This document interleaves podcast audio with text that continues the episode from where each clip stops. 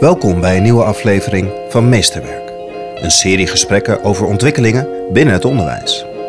En als je door je fouten leert, waarom rekenen onze leerlingen dan zo af op die fouten? Dat is eigenlijk mijn vraag. Waarom moet het allemaal voldoende? Waarom moet je hoge punten halen? Het vrije schoolonderwijs wil leerlingen in zichzelf brengen, maar ook in de wereld. En de wereld hebben we geordend en we hebben geld. En de vraag is hoe verhoud ik mij daartoe? Wouter Modderkolk is eerste graadsleraar economie op de Stichtse Vrije School in Zeist. Sinds 2010 werkt hij als decaan, leraar en projectleider op dezelfde bovenbouw als waar hij als leerling op heeft gezeten. Wouter heeft zijn masteropleiding afgesloten met een scriptie over toetsing binnen het vrije schoolonderwijs. Nou, ik denk dat ik wel heel erg de ruimte heb gekregen. Vooral omdat ik dus niet de hele tijd bezig was met cognitieve vaardigheden ontwikkelen.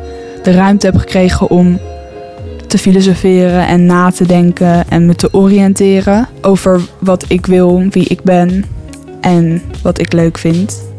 In deze aflevering spreek ik naast Wouter ook Ella, een leerling van deze vrije middelbare school in Zeist. Mijn naam is Janja Hubeek. Dit is Meesterwerk. Welkom Wouter in de podcast. Je hebt een gedicht meegenomen. Dankjewel. Ja, dat heb ik. Een gedicht wat mij eigenlijk altijd wel raakt. En uh, het is van Samuel Beckett. En het is eigenlijk heel kort. En ik wil het graag uh, voorlezen. Ever tried, ever failed. No matter. Try again. Fail again. Feel better. En voor mij is dat leren. Leren te falen. Beter falen. Ja? Ja. Wat dan?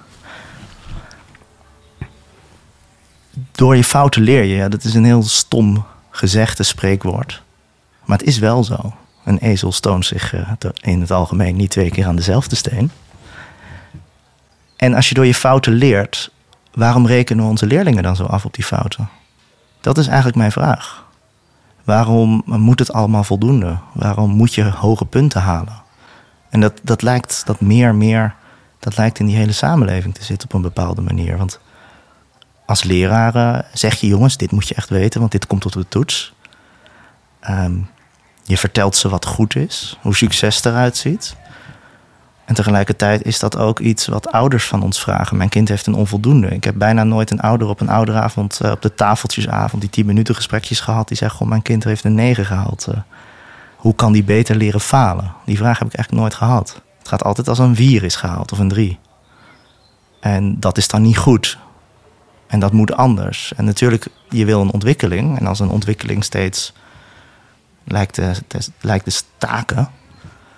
dan is het wel goed om te kijken, wat moet hier verder? Maar ik heb ook meisjes waar ik me heel veel zorgen om maak... die alsmaar die tien halen en die negens.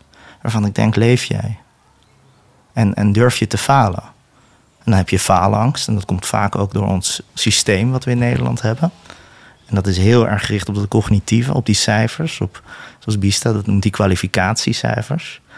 Alleen het is zoveel meer. Ik, ik zou het zo zonde vinden als leerlingen alleen maar in hun leven achter een computer zitten te leren. Of achter een boek, maar tegenwoordig is het toch echt dat computer geworden. Ik denk van ja, maar leef je. Ga erop uit. Ontwikkel je. Wat vind je mooi? Wat is schoonheid? En dat is ook durf te falen. Ik vind dat iets heel moois om met een leerling het gesprek aan te gaan over dat is niet goed gegaan, maar echt een oprecht gesprek. En niet dat is niet goed gegaan van ik weet het, ik moet beter. Maar echt gaan kijken, hé, hey, waar ging het dan fout? Hoe kunnen we leren? En als ik een leerling een 4 teruggeef, dan gebeurt dat niet. Want ik geef ook wel eens een 4. Dan is het niet voldoende. Op basis van de maatstaven van kwalificatie. Maar ik heb wel eens een leerling gezegd: jij mag niet hoger dan een 4 halen. Leer maar eens te falen. Ga dat maar eens doen. En uh, wat gebeurde er? Daar ontstond een ontspanning omdat dit iemand was, een meisje wat zo hard streefde naar succes. Dat ik dacht, zorg maar, ga die vier en ga met trots halen. Dat mag. Ze begreep het wel. Uiteindelijk wel. Maar er komt natuurlijk weerstand. Maar het is denk ik juist die weerstand ook in de vrije schoolpedagogie waardoor iets, uh, iets kan ontstaan. Die ontmoeting met de weerstand ervaren. Wouter, je, je bent de podcast ingeknald. De luisteraar heeft nog geen idee wie je bent, waar we zitten. Even één stapje terug, want je geeft al een heel mooi schot voor de boeg, waar we het Mhm. heel uitgebreid over gaan hebben. Neem even de luisteraar mee, want wij zijn op een heerlijke plek. Waar zijn wij?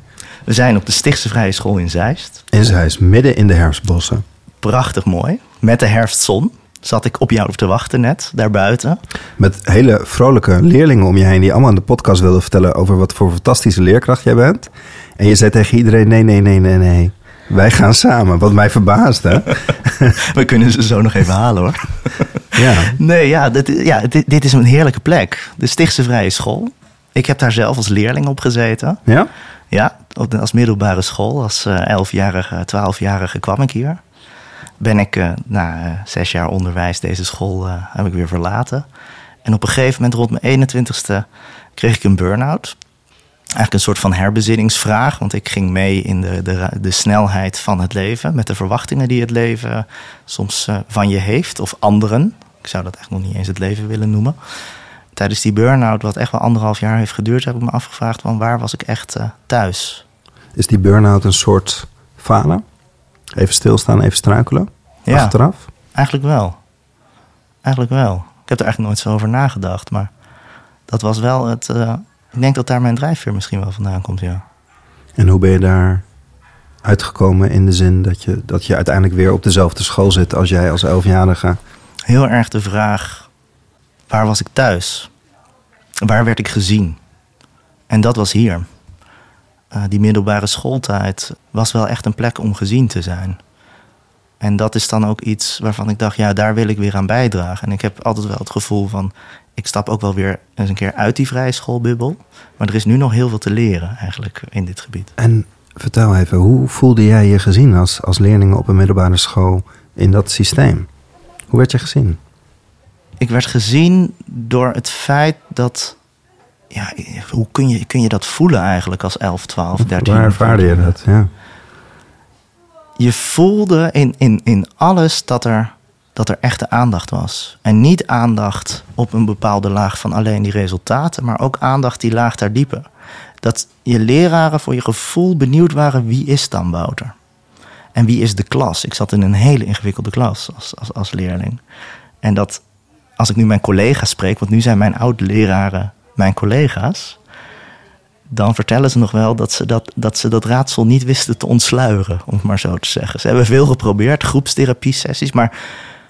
Dus het is misschien niet super gelukt, of eigenlijk ook wel, maar ik denk niet voor alle leerlingen uit mijn klas. Maar er zat echt wel een streven en een zoektocht van hoe kunnen we deze groep verder helpen.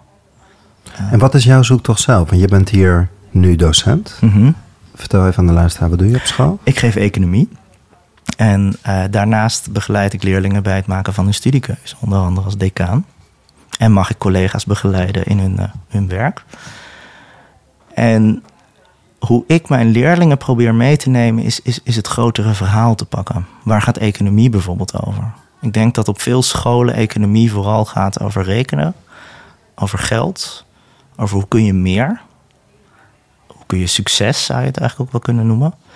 En dat ik samen mensen probeer te kijken van ja, maar waar gaat het nou echt over? Wat is dan geld als concept? Is geld een doel of is geld een middel? En eigenlijk de vraag stellen is een beantwoorden, want geld was er al, eh, de economie was er al ruim voordat er geld was. In de allereerste verhalen die zijn gevonden, daar, eh, daar gaat het eigenlijk al over eh, economie. En meenemen in het grotere verhaal van waar gaat het echt om? En daar samen op onderzoek uitgaan van hé, hey, wat betekent dit? Ehm, wat betekent de coronacrisis voor ons leven? Dus niet alleen vanuit een puur economisch perspectief in enge zin te gaan kijken, maar breder te kijken van ja, maar wat is het verhaal? Ehm, En dat vind ik interessant, Wouter. Eh, want dan kom je volgens mij tot de kern van waartoe leidt het onderwijs eigenlijk op? Ja. En, en waartoe draagt jouw vak, in dit geval economie, aan bij? ja, Als jij je pedagogische opdracht zou omschrijven, wat zou die zijn? verhalen vertellen. Het grotere verhaal, het bewustzijn scheppen van er is meer dan alleen het direct waarneembare.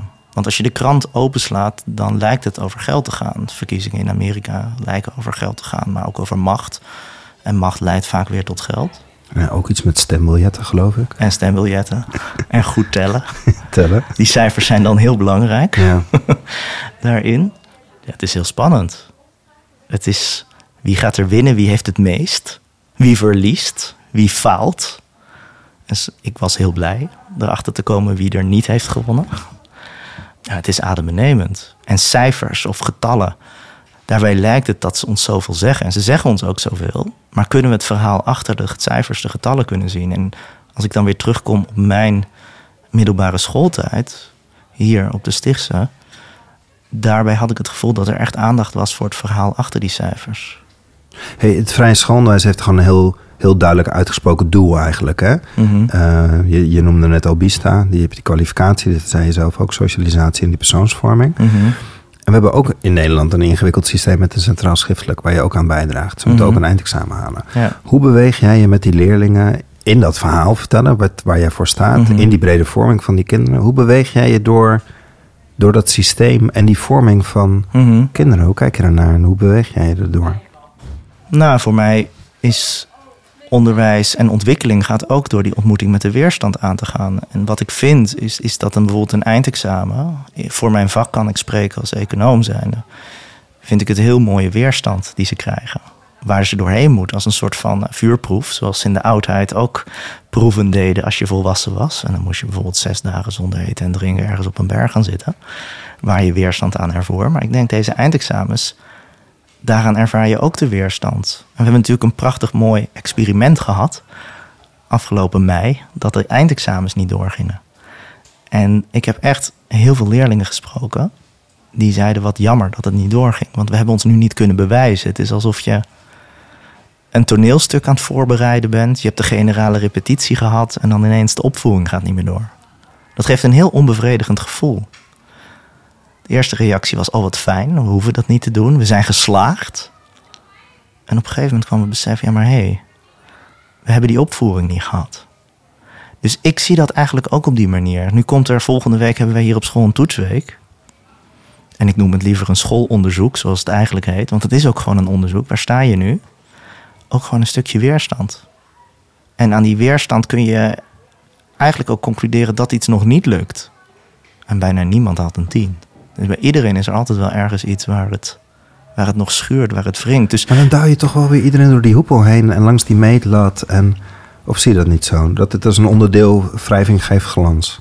je moet er ook mee leren omgaan. Dus de samenleving is nou eenmaal zo. Eh, ja, als je bij de supermarkt bent, moet je ook in de rij staan. Terwijl je misschien gelijk eh, wil afrekenen. Eh, je moet ook belasting betalen. En misschien doe je dat niet heel graag, maar dat is wel de werkelijkheid zoals die is. Dat is de wereld zoals die is. Dus je zou kunnen zeggen, het vrije schoolonderwijs wil leerlingen in zichzelf brengen, maar ook in de wereld. En de wereld hebben we geordend. En we hebben geld. En de vraag is, hoe verhoud ik mij daartoe? Dus hoe verhoud ik me tot geld? Dat is wat ik ze leer in het vak. Maar ook als ik kijk naar breder in het onderwijs, die kwalificatie die hoort erbij. En dat is denk ik ook iets heel moois waar je aan kan schuren. Maar er is meer. Er is ook je verhouden tot jezelf. En dat kun je natuurlijk per definitie niet examineren. Nee. En, en, en hoe geef je dat vorm dan met je leerlingen? Want je zegt, economie is een middel om naar de wereld te kijken, om naar ons Mhm. maatschappij te kijken, naar onze werkelijkheid te kijken. Hoe geef je dat dan vorm dat je een, een leerling daarin zichzelf leert spiegelen en om zich heen kijkt en verwonderd in de wereld ziet kijken? Hoe doe je dat?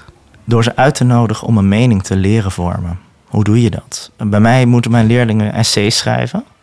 Een standpunt bepalen. Ik schrijf boeken voor. Van, ik zeg, ik wil dat je dit boek leest en dat boek. En ga die twee boeken nou eens met elkaar in verband brengen. En nog een, een derde variabele. Iets wat je raakt. Misschien het verhaal van je buurman die werkloos is geworden. In de economische crisis. Of eh, iets anders. En breng die twee verhalen met elkaar in verband. En, en zet je daartoe er uiteen. Probeer een oordeel te vormen. Maar echt een oordeel op basis van niet alleen dat onderbuik. Maar ook op basis van gefundeerde kennis eigenlijk bijna. En dan kun je ook verder komen. Ik wil niet alleen dat leerlingen leren nadenken. Nadenken gaat over het verleden. Kennis gaat ook over het verleden. Maar ook ja, leren voordenken. Dus weer verder gaan. Kunnen we weer een stap verder gaan? Kan ik op basis van mijn nadenken weer tot iets nieuws komen? En voor mij is dat kunstzinnig onderwijs. Op de vrije school kennen we vaak van de algemene typeringen van, van mooie tekeningen. En alle hoekjes zijn overal vanaf ge- gezaagd. Hier ook van deze houten tafel. Dat is mooi abgeëkt Rond. rond. Dat, dat, dat doet wat met je. We hebben ook veel kunstvakken, veel zingen. Maar voor mij is dit ook kunstzinnig. door een oordeel te vormen, echt een oordeel. En ik heb wel eens met collega-economiedocenten van andere scholen gesproken van ja, maar hoe beoordeel je dat dan? En hoe becijfer je dat? En ik doe dat wel, want ik becijfer het, want ik wil dat ze een. Ik wil ze waarderen, ook in het schoolexamen. Dus het is voor mij ook een belangrijk schoolonderzoek, dat essay. Maar dat is, gaat eigenlijk heel holistisch, ook in dialoog met de leerling. En die leerling weet donders goed of hij een goed verhaal heeft geschreven, ja of nee, en waar dat dan in zit. Vertel, vertel, neem me mee. Nou, wat we doen is, ik laat de leerling het essay schrijven. Daar krijgen ze lang de tijd voor. We gaan samen een boek lezen. Want hoe lees je een boek? Dat is ook iets ingewikkelds. Dat kunnen we heel statisch doen, zoals Arjen Lubach ook wel in zijn uh, uitzending over begrijpend lezen ter sprake, ter tafel bracht. Dus we gaan samen lezen en we gaan kijken wat, wat spreek je aan, wat vind je mooi, wat raakt je, wat puzzelt je. Dat doen we en vervolgens gaan ze schrijven en herschrijven en ze komen gefrustreerd bij me. En als ik zie dat ze gefrustreerd zijn van het lukt me niet, dan weet ik hier gebeurt wat. Die frustratie hoort er ook dan wel bij. En als ze dan eenmaal dat essay hebben ingeleverd, dan laat ik ze een maand laat ik dat essay met rust. En vervolgens na dat maand krijgen ze hun essay weer terug. Ik heb er zelf nog niet naar gekeken.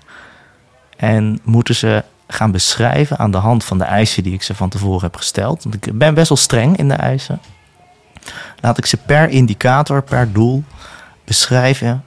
Beschrijf in welke mate het je is gelukt om de literatuur met elkaar in verband te brengen of een standpunt te beschrijven. Dus heel erg waarderend. Ze moeten op een waarderende manier naar het eigen werk gaan kijken. En nog de laatste vraag is van, goh, wat zou je een andere keer anders doen? Maar niet vanuit een negatieve spiraal of vanuit een ophemelende manier. Laat ik ze daar naar kijken. En vervolgens bekijk ik hun werken. Doe ik eigenlijk hetzelfde. Ik heb de, werk, de antwoorden van de leerlingen nog niet gelezen en dan breng ik ze samen. En dan ga ik kijken wat spreekt hieruit. Wat is hier overeenkomstig? Op basis daarvan komen we in de dialoog tot een beoordeling. En dat leidt uiteindelijk wel tot een cijfer. Gewoon een cijfer. Ja, maar ook een geschreven stuk. En wat mij steeds opvalt, ik geef het ze dan terug. Mijn geschreven stuk en dat cijfer. En de gesprekken die ik dan in die les heb als ik ze teruggeef, die gaan over wat ik heb geschreven. En niet over dat cijfer. Ik heb eigenlijk nooit een leerling bij me gehad die zei: Ik wil, waarom heb ik een 6, ik wil een 7. Daar gaat het gesprek niet in. Maar van goh, ik begrijp deze feedback niet. Dus wat ik ze daarmee probeer te doen, is ze meenemen ook in mijn verhaal. In mijn intentie eigenlijk van die opdracht. Wat wil ik dat ze doen? En is ze dat gelukt? En daar zelf naar laten kijken. En wat ik daarin merk, is dat die leerlingen geconfronteerd worden met hun eigen schrijven. Dat is soms best confronterend om je eigen werk terug te lezen. Ik denk dat we dat te weinig doen. En vooral ook na een maand gewoon die tijd even pauze te houden. Om daarmee eigenlijk het, het verhaal wat achter dat cijfer schuil gaat zichtbaar te maken. Want daar gaat het om. Dat cijfer, dat, dat is soms handig. En vooral voor mij als leraar vind ik een cijfer handig. Want als ik in een rapportvergadering zit en ik moet in één week over 200 leerlingen iets zinnigs zeggen kost me dat heel veel werk om al mijn aantekeningen per leerling terug te lezen. Maar dan kan dat cijfer kan mij helpen. Maar het is eigenlijk meer voor mij. Voor mij als leraar. Niet, die leerling helpt het niet. Want die denkt vaak, goh, uh, bij een 4 ik heb het slecht gedaan. Of bij een 8 ik heb het fantastisch gedaan. En in beide gevallen is het gewoon niet waar. Want bij een 8 zit er ook nog genoeg te leren in. En bij een 4 heb je ook al heel veel goed gedaan. Dus dat verhaal, daar, dat drijft mij. Het verhaal zichtbaar maken, ook, ook in de economie. Maar ook in mijn werk als leraar kunnen we daar ruimte voor scheppen. Voor het, het, ook het unieke subject van de leerling. Dat is, we zijn geen objecten als mensen, we zijn een subject. En dat is allemaal anders. Hey Ella, welkom in de podcast. Hi. Leuk dat je erbij bent. Ja, ik vind het ook heel leuk. Wouter vroeg jou om aan te sluiten. En jij zei ja. En je zit hier met een heel blij hoofd. Dat kan de luisteraar niet zien, maar ik er wel. Waarom vond je het leuk om te praten over eigenlijk de docentschap of meesterschap, zoals hij dat zelf noemt, van Wouter? Nou, omdat ik vind best wel belangrijk onderwijs, zeg maar. Oh, moet ik even anders formuleren. Ik vind onderwijs best wel belangrijk, hoe dat wordt gegeven aan leerlingen. Omdat soort van, ja, het klinkt nu een beetje hoogdravend misschien, maar soort van wij zijn wel een soort van de toekomst. Dus als je dat verprutst, dan verprut je ook zeg maar een beetje de toekomst. Dus ik vind het heel belangrijk dat um, goed wordt nagedacht over hoe je het beste onderwijs kan geven en hoe je het beste om kan gaan met jongeren. Dus ik vond het wel leuk om uh, er dan over te praten. Want heb jij no- normaal, als, als uh, geen microfoon op je gericht staat, voel je dan ook eigenaar van het onderwijs wat je krijgt op deze school? Nee, misschien eerst wel, maar nu heb ik ook zoiets van ja, over anderhalf jaar ben ik klaar, dus heel veel voor mezelf kan ik er niet meer aan veranderen. Dus ik voel, me, ik voel niet echt de drang om nu het zeg maar hoog te zoeken en te proberen om het echt te gaan veranderen. Dat niet. Maar als je de uitnodiging krijgt, dan neem je hem aan. Ja, dat. Ja. En wat zou je willen veranderen, Ella?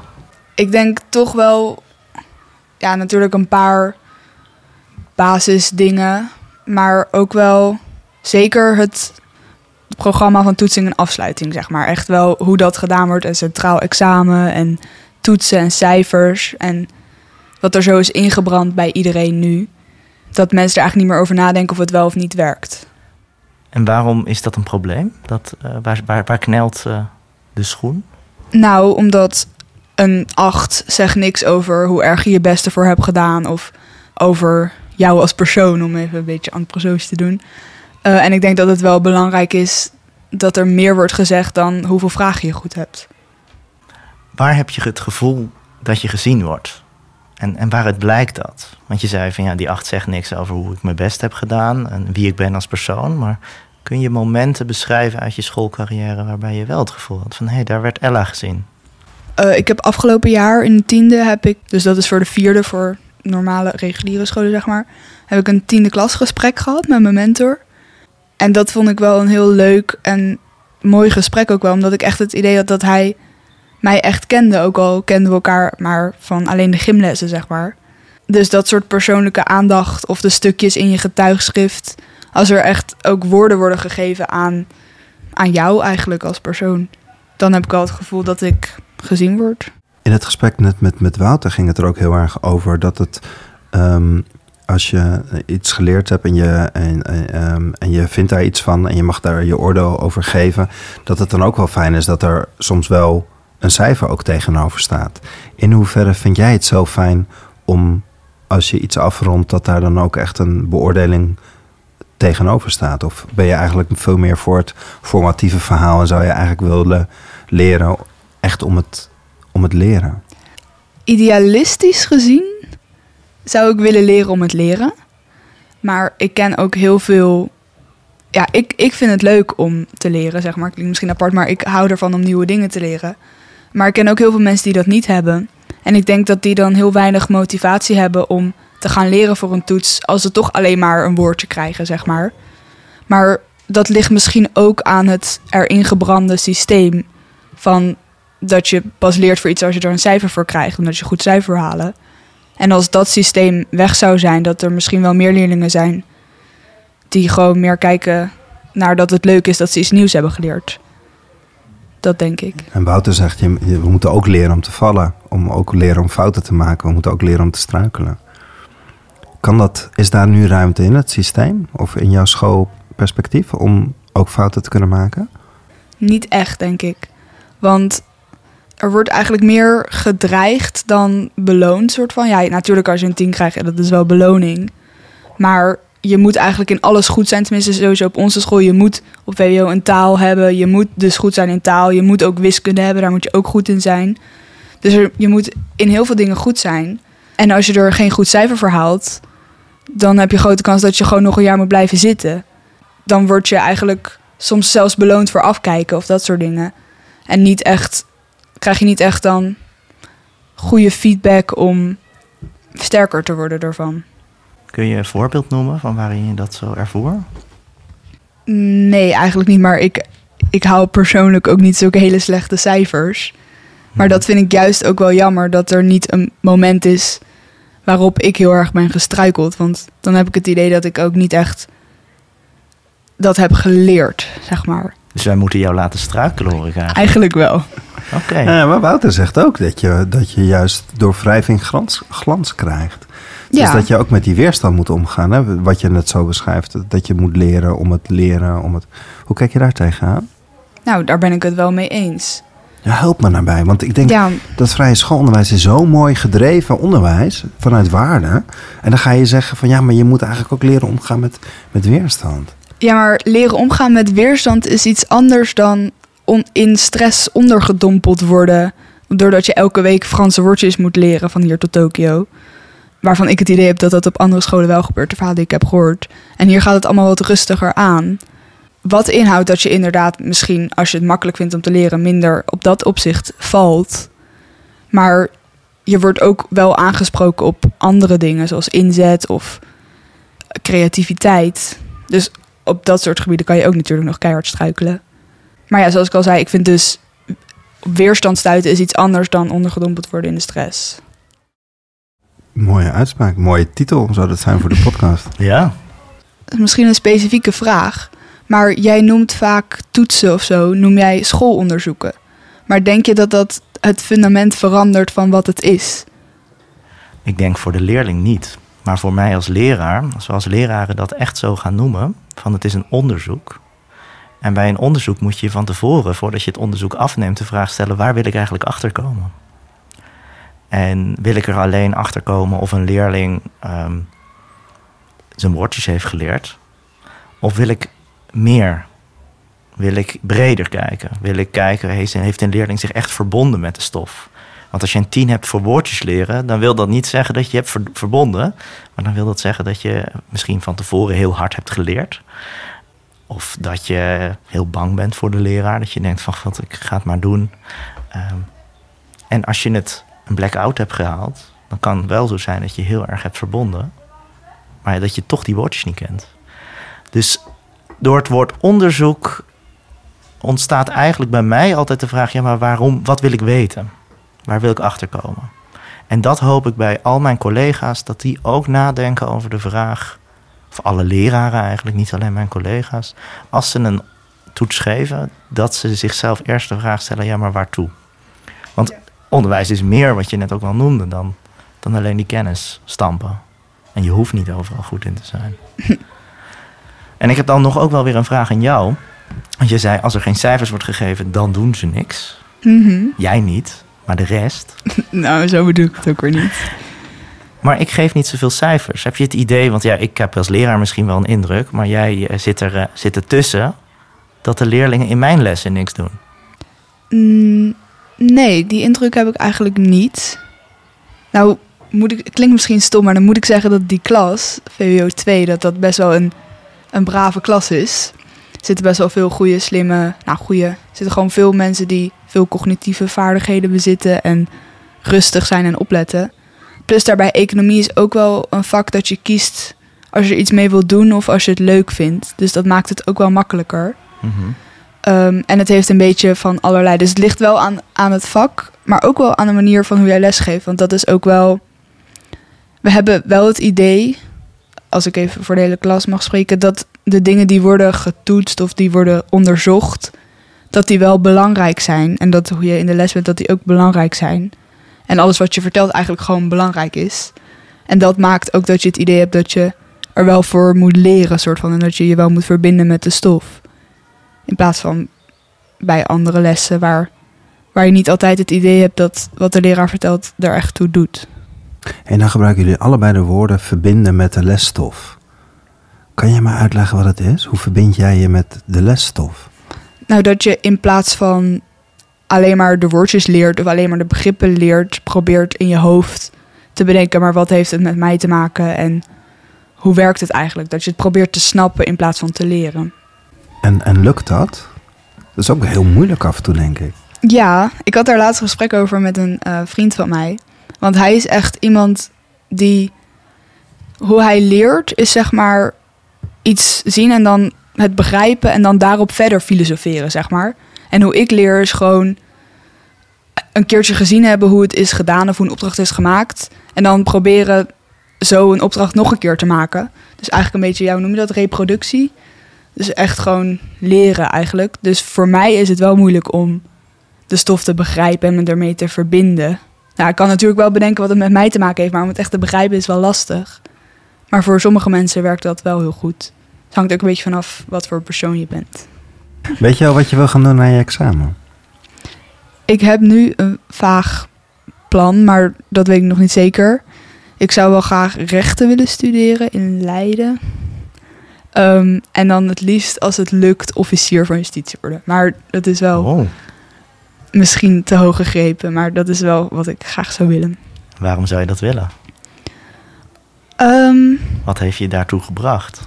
Nou, ik vind sowieso rechtvaardigheid is sowieso en consistentie, zoals ik al zei, is wat ik belangrijk vind en waar ik ook op let in andere mensen. En het is al langer eigenlijk een idee van mij om rechten te gaan studeren. Ehm, en dan lijkt het me, ondanks dat ik denk dat ik het wel zou kunnen om misdadigers te verdedigen, denk ik toch om mijn gevoel voor rechtvaardigheid zou dan toch zeggen, ik wil liever dan de misdadigers aanklagen dan verdedigen. Daarom. En kan jij mij vertellen in hoeverre de vrije school jou gevormd heeft om zo naar de wereld te kijken of naar mensen en naar jouw toekomst? Nou, ik denk dat ik wel heel erg de ruimte heb gekregen. Vooral omdat ik dus niet de hele tijd bezig was met cognitieve vaardigheden ontwikkelen.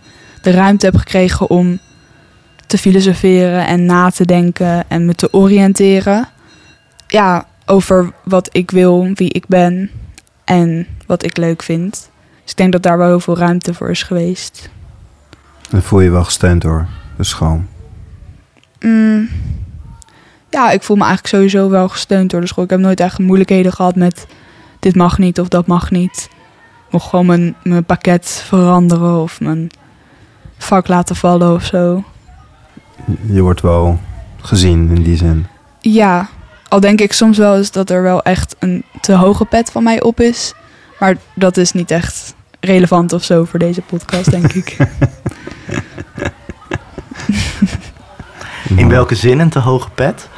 Nou, dat er altijd een soort van. Vorig jaar heb ik gewoon twee onvoldoendes gehaald en die zijn weggemoffeld op mijn rapport. Ik weet niet waar die zijn gebleven. En ehm, mijn cijfers waren best wel matig en ik had, me echt, ik had echt geen goede inzet, maar dat werd, dat werd dan weer niet gezien, zeg maar. En ik werd nog steeds, werden mijn cijfers bewonderd en dat soort dingen. En dan denk ik ook van, ja, dan mis je toch ook wel, dan, dan ben je wel heel positief, zeg maar. Je mag ook best wel zeggen, nou, El, En wat deed dat met jou eigenlijk? Want het, ik, ik kan me voorstellen dat je de jaren daarvoor goede cijfers hebt gehaald en dat, dat mensen in die lijn doordachten. Eh, en dat ze dan even jou in het geheel zagen en even dan die periode voor lief namen. Ja, dat vind ik een mooie verwoording. Maar ik zie het toch niet zo. Want het kan zijn dat ze dat, die periode voor lief namen. Maar het kan ook zijn dat ze gewoon dat beeld hebben gemaakt ooit. En dat niet meer willen veranderen. En ik denk dat het juist ook belangrijk is, zoals jij al zei, over de weerstand. Dat het ook belangrijk is om in de kleine dingetjes toch dan tegen mij bijvoorbeeld ook te zeggen van... nou, je moet even wat beter je best doen. Want dat motiveert mij ook meer om dan beter mijn best te gaan doen. Je had eigenlijk liever die onvoldoende gewoon heel hard op je rapport gehad Ja. dan dat hij er echt helemaal valt. Uit Ja. vertrouwen. Ja, Ja, Mooi. mooi. Want ik zag hem ook bij jou. Maar ik dacht, ja, ik vind het juist goed dat je nu even geen motivatie hebt. Dat het mag ook. ja dat is waar. Maar inderdaad, gewoon die vier erop zetten. Ja, Ja. En wel het gesprek aangaan. Of alleen die vier en hier alleen vier. Nou dat hangt vanaf per persoon. Als, als ze sowieso al een goede band hebben of zo, of als ze sowieso veel bespreken, ja, dan is het een beetje apart om alleen die vier neer te zetten. Mhm. Maar als je alleen maar, als we nooit echt een band hadden, ja, dan, dan zou ik zeggen, zet gewoon die vier erop en dan weet ik dat ik beter mijn best moet doen. Niet nog even een stukje tekst schrijven. Ja, dat, maar dat is sowieso standaard, toch? Ja, nee, dat is standaard tekstje. Zeker. Ja. Maar dat is niet standaard in het onderwijs in brede zin van het woord. Nee, inderdaad. Dat vind, ik, dat vind ik wel een gemis. Die tekstjes. Ik weet dat het veel tijd kost voor de leraren, maar het, het maakt wel echt dat je het idee hebt dat je gezien wordt. En dat je, als, als het tenminste kloppen dan, maar dan in ieder geval dan heb je iets om het gesprek over aan te gaan, zeg maar. Mhm. Wauw, mooi verteld. Zeker. Ella, mag ik je danken voor dit gesprek. Ja, zeker. Dankjewel. En hoe kom je tot een cultuur met kinderen? Dat, Mhm. dit, dat, dit, dat is ook kwetsbaar wat jij nu beschrijft. Hè? Ja. Dus je, je gaat jezelf weer bespiegelen. Je krijgt er ook feedback op. Je bent daar nieuwsgierig naar. Mhm. Hoe krijg je een cultuur dat je dat veilig met elkaar kan inrichten? En dat dat, dat, dat, dat kind echt ook open daarvoor staat. Er moet heel veel rust Mhm. ook in je onderwijs zitten. Of met elkaar als schoolcultuur. Ja. Om het voor elkaar te krijgen. Nou, ik denk dat wat bij mij mee zit natuurlijk de schoolcultuur die er is. Dus het is niet zo competitief. Wij hebben ook in de eerste twee leerjaren geven we geen cijfers op het rapport. Dus we geven een letterbeoordeling, maar vooral ook een beschrijving. Van hey, hoe hebben we jou ontmoet in het, in het vak? Dus best, kost best wel wat tijd. Maar je kunt ook gewoon dingen niet doen en zeggen: dit vinden we belangrijk, dus dit gaan we doen. Dus daarin zit al een verbondenheid met: hey, wat, wat vinden we nou echt belangrijk? Maar ik neem mijn leerlingen ook mee in mijn verhaal, in de intentie. Eigenlijk vanaf de eerste les. Mijn eerste les economie laat ik ze schrijven over de vraag naar het boek van Bas Haring: waarom is cola duurder dan melk? En dan gaan we onderzoeken en dan zijn we gewoon een paar, paar weken mee bezig met die vraag.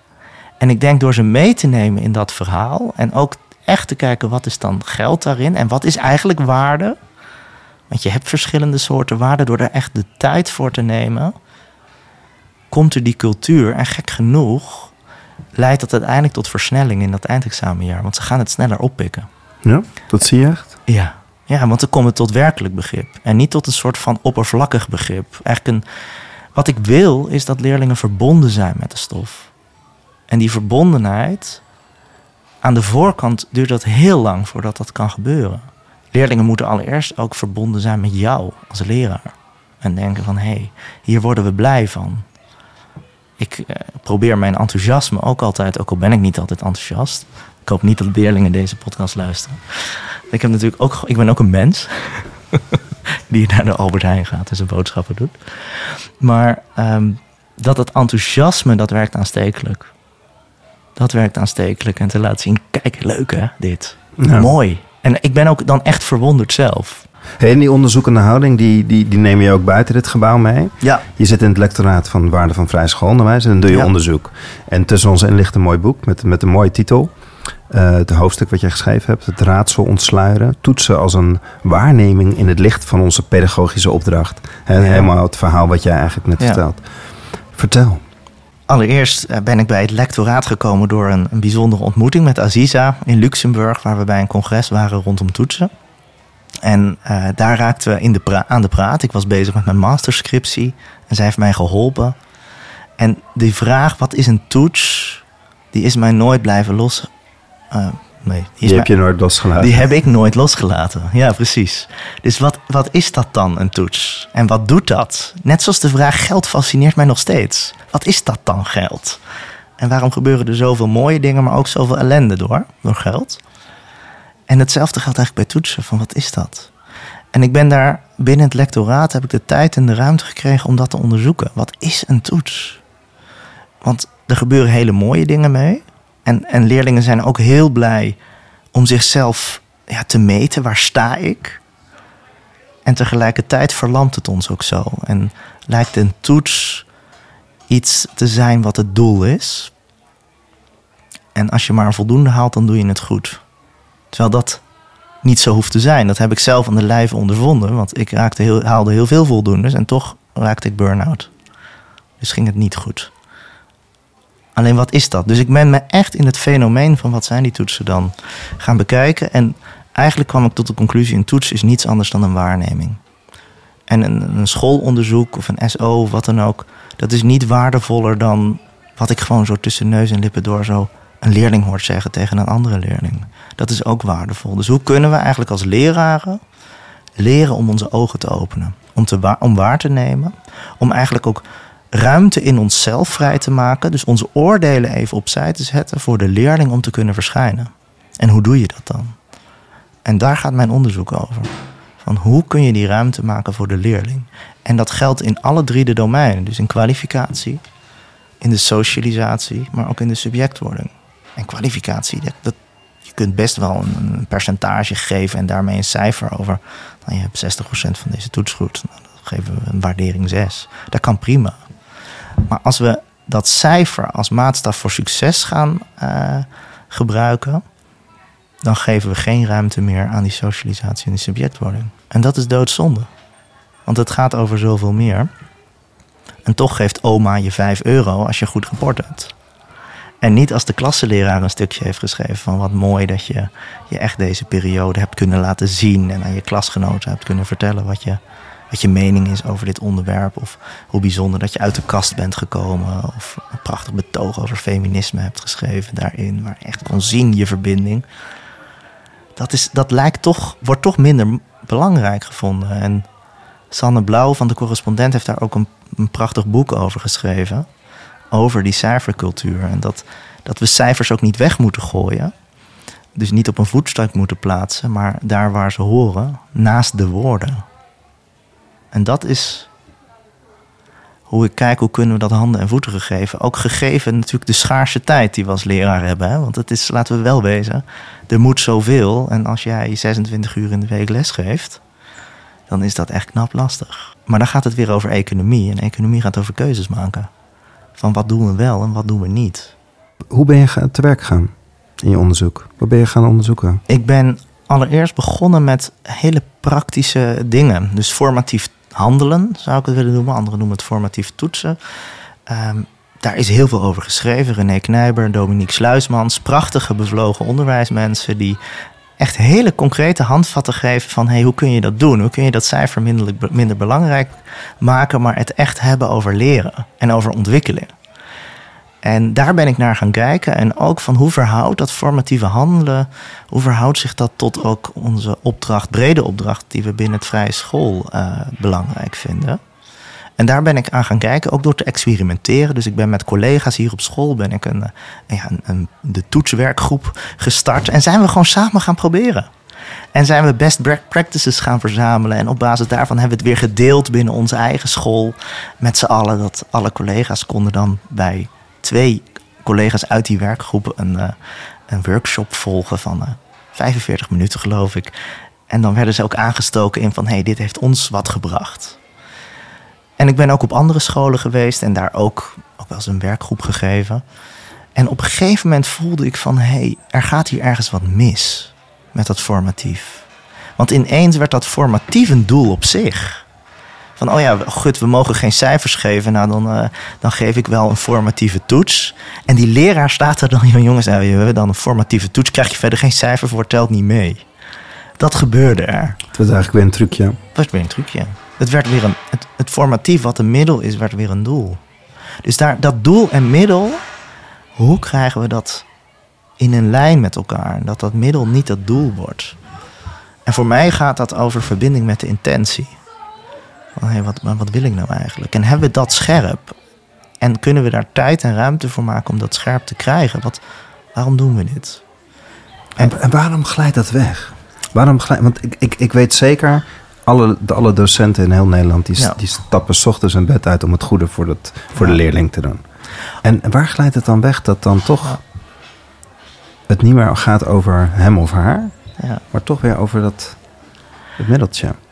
Ik denk dat dat gaat omdat die leerling die bij je staat huilend uh, met een vier, of die ouder die boos is, dat geeft ook iets om op te lossen. Een soort van kick, een adrenaline kick om daarin mee te gaan. En om op die manier heel reactief te zijn. En die verbinding met die intentie, die vraagt rust. Die vraagt tijd en ruimte. En die gunnen we onszelf eigenlijk te weinig. Want we moeten zoveel van, oh, ik moet nog die, die toets geven. Ik moet die nog nakijken. En ik zie dat ook bij ons op school. En ook op andere scholen. Dat je dan ziet van, ja, maar ik moet nog zoveel nakijken. En de vraag die ik dan stel is van, goh, waarom gaf je die toets? En dan is het eigenlijk, ja, dit, dit doen we altijd al zo. En op het moment dat we tijd en ruimte kunnen pakken, dus eigenlijk het scole, hè, wat, wat tijd en ruimte betekent, dat we echt daarnaar kunnen gaan kijken, dan kunnen we gaan kijken van ja, maar waarom doen we dat? Een aantal jaar geleden hadden we hier op school de Engelse sectie die dan de mondelingen afnamen. En dat was zo ontzettend veel werk. Want je met al die leerlingen, die gaan dan allemaal boeken lezen. Ja, als leraar moet die boeken ook lezen. Want je moet natuurlijk vragen kunnen stellen om die leerlingen te kunnen bevragen. En er waren heel veel tijd mee kwijt. Ik zei van, gewoon kan dat anders? Toen zijn ze ook zelf gaan kijken, kan het anders? En nu doen ze de mondelingen in duo's. Dus leerlingen gewoon met z'n tweeën. En ze gaan met elkaar een gesprek aan over de boeken.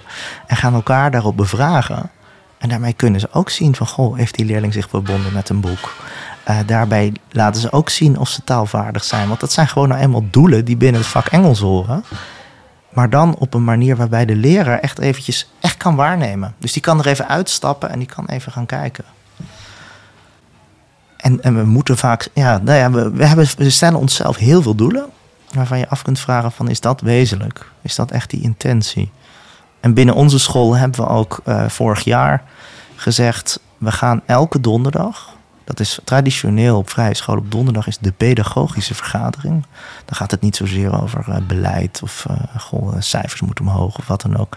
Maar gaan we ons verbinden met onze pedagogische opdracht. Nemen we 2,5 uur de tijd elke donderdag om daarmee te verbinden. En echt te kijken wat is nu belangrijk. En het herbezinnen, dat is continu nodig. Bijvoorbeeld in de coronatijd hebben echt gekeken van ja, hoe gaan we nu dat online onderwijs vormgeven met elkaar? Want het is natuurlijk best wel makkelijk om online uh, kennis over te dragen, kwalificatie. Het is niet ideaal, maar zeker in de hogere klasse kan dat best.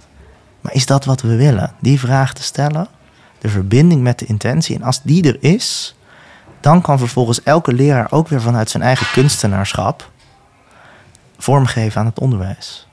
Maar hoe kunnen we dat doen? Dat is eigenlijk de vraag. Dat is een cultuurvraag. En ik heb het antwoord ook niet direct. En samen met uh, negen andere scholen heb ik een leerkring. De leerkring Waardenvol Toetsen. En daar gaan we dat ook onderzoeken. Van hoe krijgen we die cultuurverandering in de scholen? Hoe krijgen we onszelf meer verbonden met een intentie die we hebben? En vanuit die intentie, hoe kunnen we vanuit die intentie een ontwerp maken? Dus vanuit een intentie kunnen we zeggen van... goh, we moeten zoveel toetsweken... we gaan de cijfers afschaffen of we gaan minder cijfers geven. En vervolgens dat ontwerp leidt weer tot een handelen een handelen van de leraar in de klas, die ook vanuit vrijheid moet kunnen handelen. Vanuit het vrije schoolonderwijs uh, wordt echt gezegd: uh, de leraar is een kunstenaar. Dus je kunt niet voorschrijven, zo moet je tekenen. Maar als iemand van Gogh had gezegd hoe hij die zonnebloemen moest maken, dan was er niet zoiets moois bezield uitgekomen als wat er uiteindelijk uit is gekomen. Dus die leraar is ook die kunstenaar, die moet de ruimte krijgen. En we geven wel gereedschap en we gaan een paar randvoorwaarden zetten, want we zijn een gemeenschap, dus daar moeten we dingen denk ik ook wel afspreken. En vervolgens de vraag te stellen van... Hey, is, is dat handelen van de leraar in de klas congruent met het ontwerp? Doet hij wat we met z'n allen belangrijk vonden? En is het ontwerp ook weer congruent met die intentie die we hebben?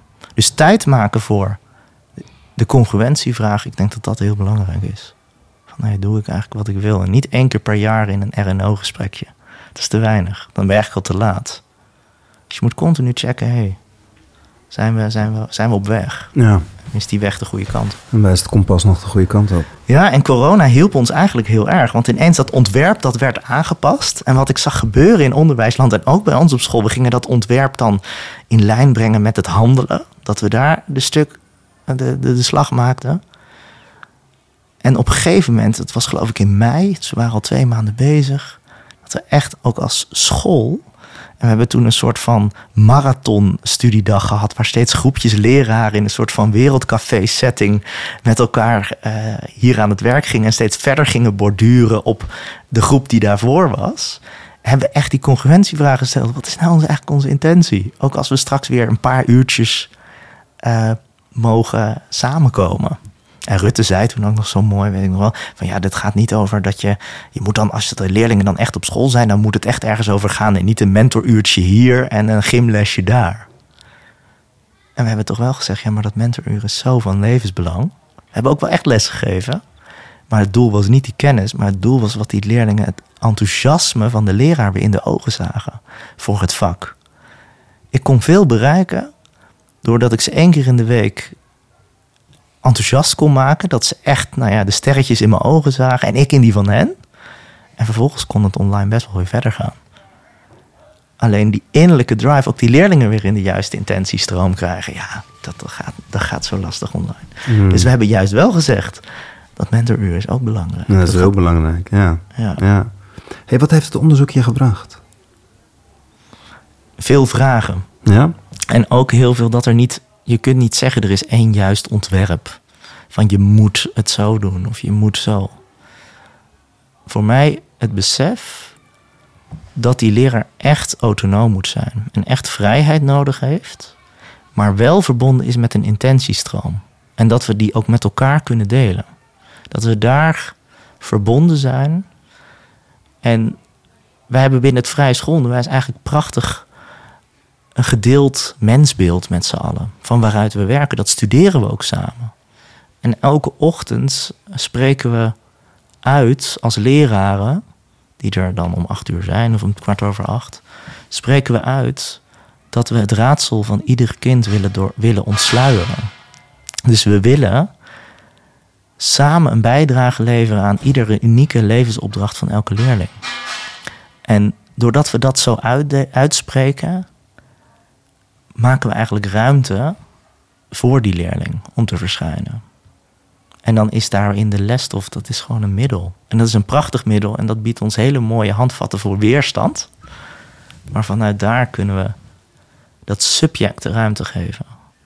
Want objecten hebben we genoeg. En als je alleen maar zegt van je moet door dat hoepeltje springen, ja, dan word je een soort van object, een soort van machine, een computer. En daar gaat het niet om. Nee. Hey, wat zag je bij je leerlingen veranderen in, in dat jij je bent gaan verdiepen in, in toetsen en hoe kijk je daarnaar? Is daar iets gebeurd? Zie je daar wezenlijk iets anders gebeuren in de klasse? Ja, ik zie rust. Ik zie plezier. Ik zie ook enthousiasme. Maar ook echte vragen ontstaan. En dat was natuurlijk, als ik, ik heb ook gefocust op die toets toen ik begon als leraar. Daar ga je gewoon mee in de stroom. Hè? Dat is ook een stukje socialisatie van mij als leraar. In het eerste jaar ga je, dan doe je gewoon wat je voorganger deed. En daarin kwamen de echte vragen niet aan bod. Want leerlingen, soms was er dan een leerling die dan van, maar hoe zit dit en dit? En dan zei de andere leerling, ja, maar dit moeten we helemaal niet weten, want we hebben straks die toets en dit gaat die Tony vragen. En ik zie de ruimte voor de echte vragen ontstaan. En ehm, voor mij zitten de echte vragen, die komen in dialoog, die komen ook samen. Ik geef mijn leerlingen ook wel huiswerk. En dan hebben ze wel eens vragen over dat huiswerk. Maar ik vind dat eigenlijk helemaal niet interessant. Misschien ben ik een hele slechte leraar. Maar ik laat dat huiswerk maar. Ik denk van dat huiswerk doe je om te verbinden. Maar vanuit de verbinding moet die echte vraag ontstaan. En hoe kunnen we daar uh, ruimte voor maken? Dat die vraag kan komen. En ik had laatst, dat was twee weken geleden, ontzettend mooie les met een, met een klas. Vier VWO-klas. Waarbij ik even tussen neus en lippen door uitlegde wat een bank nou precies was en wat een bank deed.